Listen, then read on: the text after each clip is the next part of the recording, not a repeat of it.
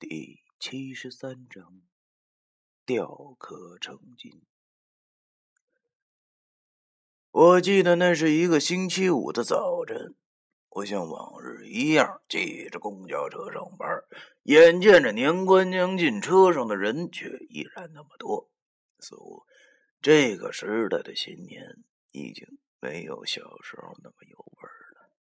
我记得我小的时候特别盼着过年。因为觉着特他妈有意思，那时候年味儿是那么浓，一挂五百响的炮仗，我能从初一放到十五。虽然现在想想那时候用鞭炮炸屎玩的事儿，确实挺恶心的。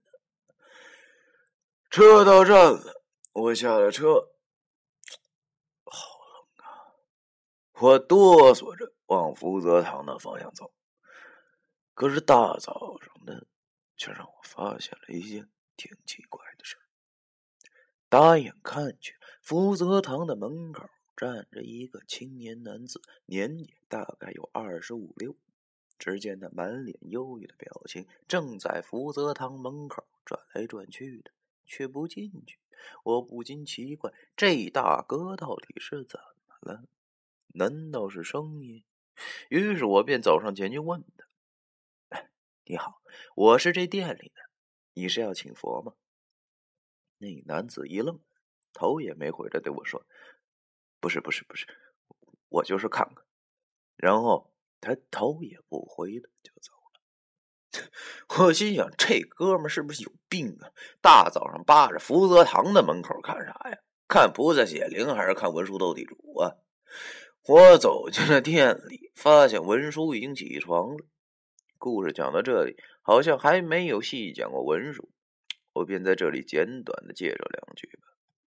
四十多岁的文书，不知道为什么没有成家。他在市区里有一套房子，但是平时好像不怎么住，大多数的时候他就是住在店里。确实，有的时候我也挺纳闷的。要说这老神官再怎么说也得是很有钱了，怎么着他也得存个三四十万。但是没看他动过娶妻生娃的念头，我心想这老家伙是不行了，心有余而力不足。文叔还在安逸的斗着地主，一天玩个几百遍都不厌倦，挺佩服他的。他见我来了，就从兜里掏出十块钱让我去买早点，我欣然的接过了钱。他虽然平时一副死要钱不要命的模样，但是对我却很敞亮。特别是当他知道我天天挤公车，早上没时间吃饭后，他就天天给我钱，让我帮他买早点，顺便把我自己的那份也就带出来了，让我挺感动。于是我便拿着那十块钱来到了附近的早市。由于附近有小区，所以这边的早市收摊都特别晚。我看那锅里炸的金灿灿的大果子还不错，于是就买了八根又到旁边卖豆浆的老太太那儿买了两杯豆浆。这豆浆味很正，起码水兑的不多。我手里抓着一根油条，边往回走边吃着，心里竟然还挺满足的。看来我真不是干大事的料，只求一日三餐温饱。做人问心无愧便是足矣。到时候再娶个老婆生个娃儿，一想到娶老婆这事儿，我就又伤心。难道哥们儿这五弊三缺真的就没救了吗？难道我这辈子都不能老婆媳妇热炕头了吗？正在胡思乱想中，我一抬头，哎呀，你们猜我看着什么了？我看见。刚才那个在店门口转悠那小子，竟然又回来了，又继续在那转悠。啊，好几次他想进去，又止住了脚步。我在远处边嚼着油条边想着：你这不是有病吗？这么大人了还害羞啊？可是他好像挺着急的，也许他真的有什么事儿也说不准。于是我便擦了擦嘴边的油，走了上去。他见到我后，竟然又想走，于是我便叫住了他。他见我叫他，便停住了，正一脸犹豫的望着我。而我此时才看清他的模样，看上去挺秀气，一个男人竟然长了一双凤眼儿，而且眼角还有一颗泪痣，这是典型的小白脸吗？可是当我仔细一看，却乐不出来，因为我隐约在他额头上看见了一团黑气，那正是火气不旺，急煞缠身之兆，就和前一个多月那小胖小子的状况差不多。只不过这哥们的情况看上去要比那小胖小子更不乐观。如果那小胖小子的黑气是像乌云的话，那眼前这哥们简直就像掉染缸里了。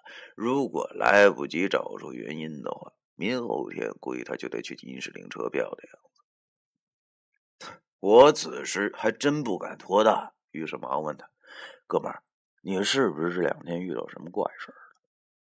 他见我忽然说出这句话后，愣了，满脸狐疑的望着我，好像对我还是不放心。这难怪，毕竟我才这么大点岁数，要是说我是阴阳先生的话，有人信才怪呢。我得想个办法让他相信我才行。于是我忙跟他说：“我是福泽堂文书的徒弟。”你既然能找到这里，想必一定听过他老人家的名吧？文叔早就跟我嘱咐过了，说今儿早上必定会有有缘人上门，所以我便出门迎接了。刚才我说的话都是出自我师傅口中的。他听我这么一说，好像放心了。他问我：“文叔真的那么灵吗？”我望着眼前这位大哥，心想着这人怎么这么傻？你问我，我能跟你说不灵吗？这不是自己砸自己店的招牌吗？其实我也挺矛盾的，毕竟我不想骗他。文叔确实是个老神棍，如果他进屋的话，就一定会被骗钱。但是我和他说文叔是个骗子的话，那一定会扭头就走掉。虽然我不想太多管闲事但是现在。四处正在寻找那逃跑的女鬼的下落，在这个灵异事件已经少到可怜的城市里，我绝对不能放过任何一个灵异事件，因为这些极有可能是我找到那女鬼的线索。想到此处，我便和那凤眼男说：“当然了，我们文叔那可是整个哈尔滨屈指可数的高人。来吧，咱先进屋。”到时候文叔自然就会帮你了啊！来来来来来，他听我这么说后，终于点了点头，和我一同走进了屋。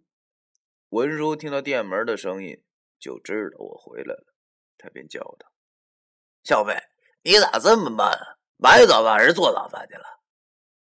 我忙大声喊了句。文叔，你要我接的人，我给你接回来了。你早上算的可真准呐！啊！正在斗地主的文叔听我这么一喊，很奇怪的转头，看见了我旁边这位面容憔悴的男子，又见我正在对他挤眉弄眼的使眼色，这是他以前叫我的暗号。文叔果然是老油条，马上就会了我的意思，并且进入了状态。只见他又摆出那副高人的模样，微笑着对那男子点了点头，说道：“哎呀，想不到老夫竟然算错了时辰。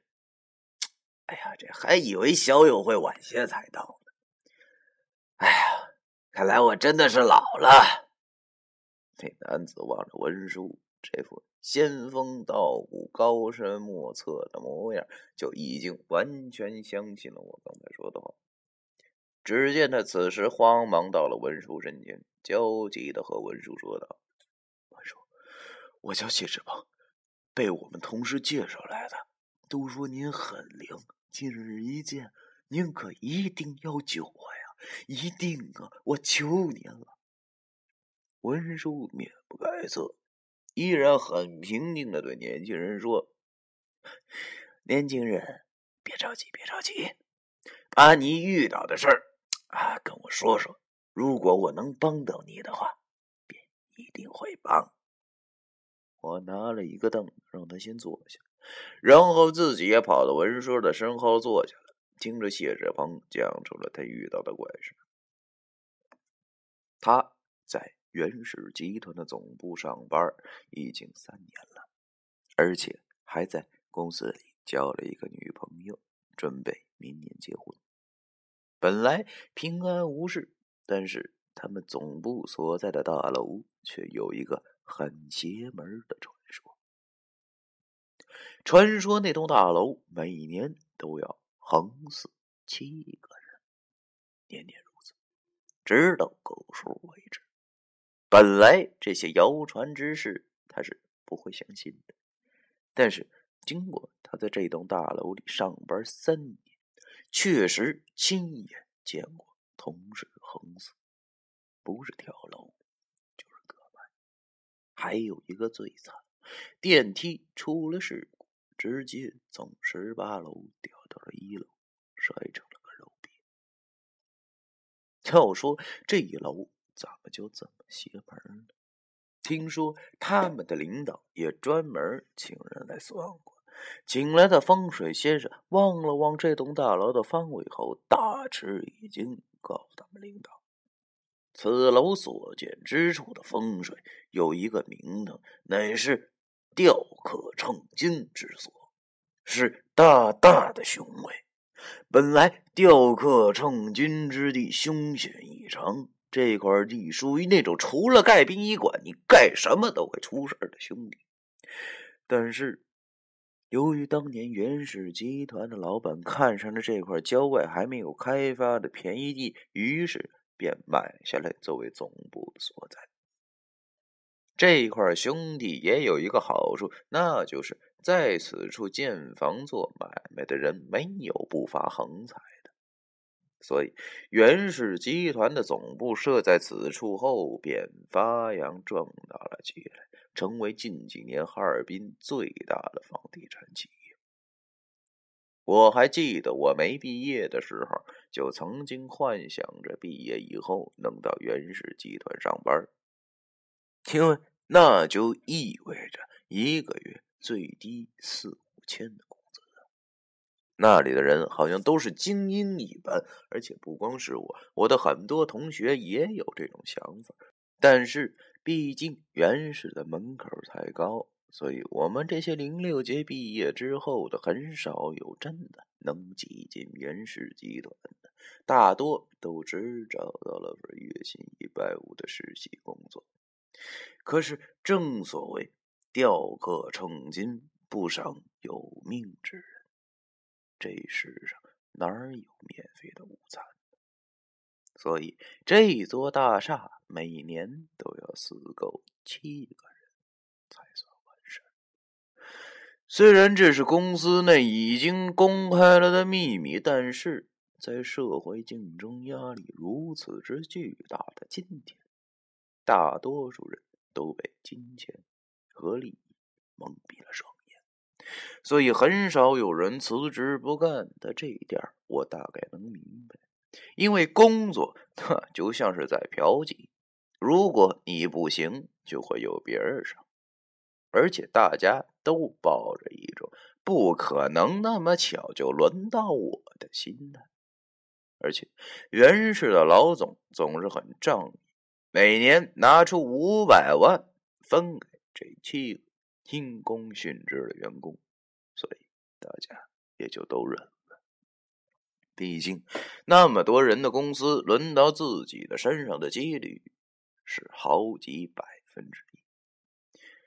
恰巧谢志鹏却不是这种心理，他以前是完完全全的无神论者，自然不会相信这些所谓的鬼神之说，依然安安分分的上班，准备攒够了钱，明年五一就和女朋友结婚。可是有一天噩耗传来，让他完完全全的傻了眼，他的女朋友出事儿了。那天晚上，他陪女朋友留下来加班，在半夜的时候，他忽然有些困了，就和他女朋友打了个招呼，起身去冲咖啡。可是等他回来的时候，却傻了眼，因为他看见他女朋友正对着他，边露出奇怪的笑容，边在电脑上敲出一个字儿：“他正感到奇怪的时候，只见他女朋友迅速的抓起桌上的一把刻刀，就往脖子上扎去。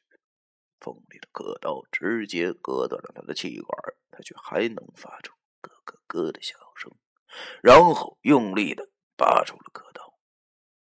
温热的鲜血溅了谢志鹏一脸，他吓得不知道该说什么好，于是慌忙的边捂上女朋友的脖子，边打电话叫救护车。可是等车到了的时候，却已经什么都晚了。因为他女朋友早已经凉了，他用一把刻刀把自己的脖子割开了三分之二，剩下的一小部分肌肉组织相连。等到救护人员赶到现场的时候，眼见这一场景十分诡异，已经吓傻了。谢志鹏正坐在地上颤抖的抱着他女朋友，他俩全身都是满身的血沟。他女朋友虽然头已经被切断了，但是脸上却还浮现出一抹阴森的笑容。他割断气管时喷出来的血溅的到处都是。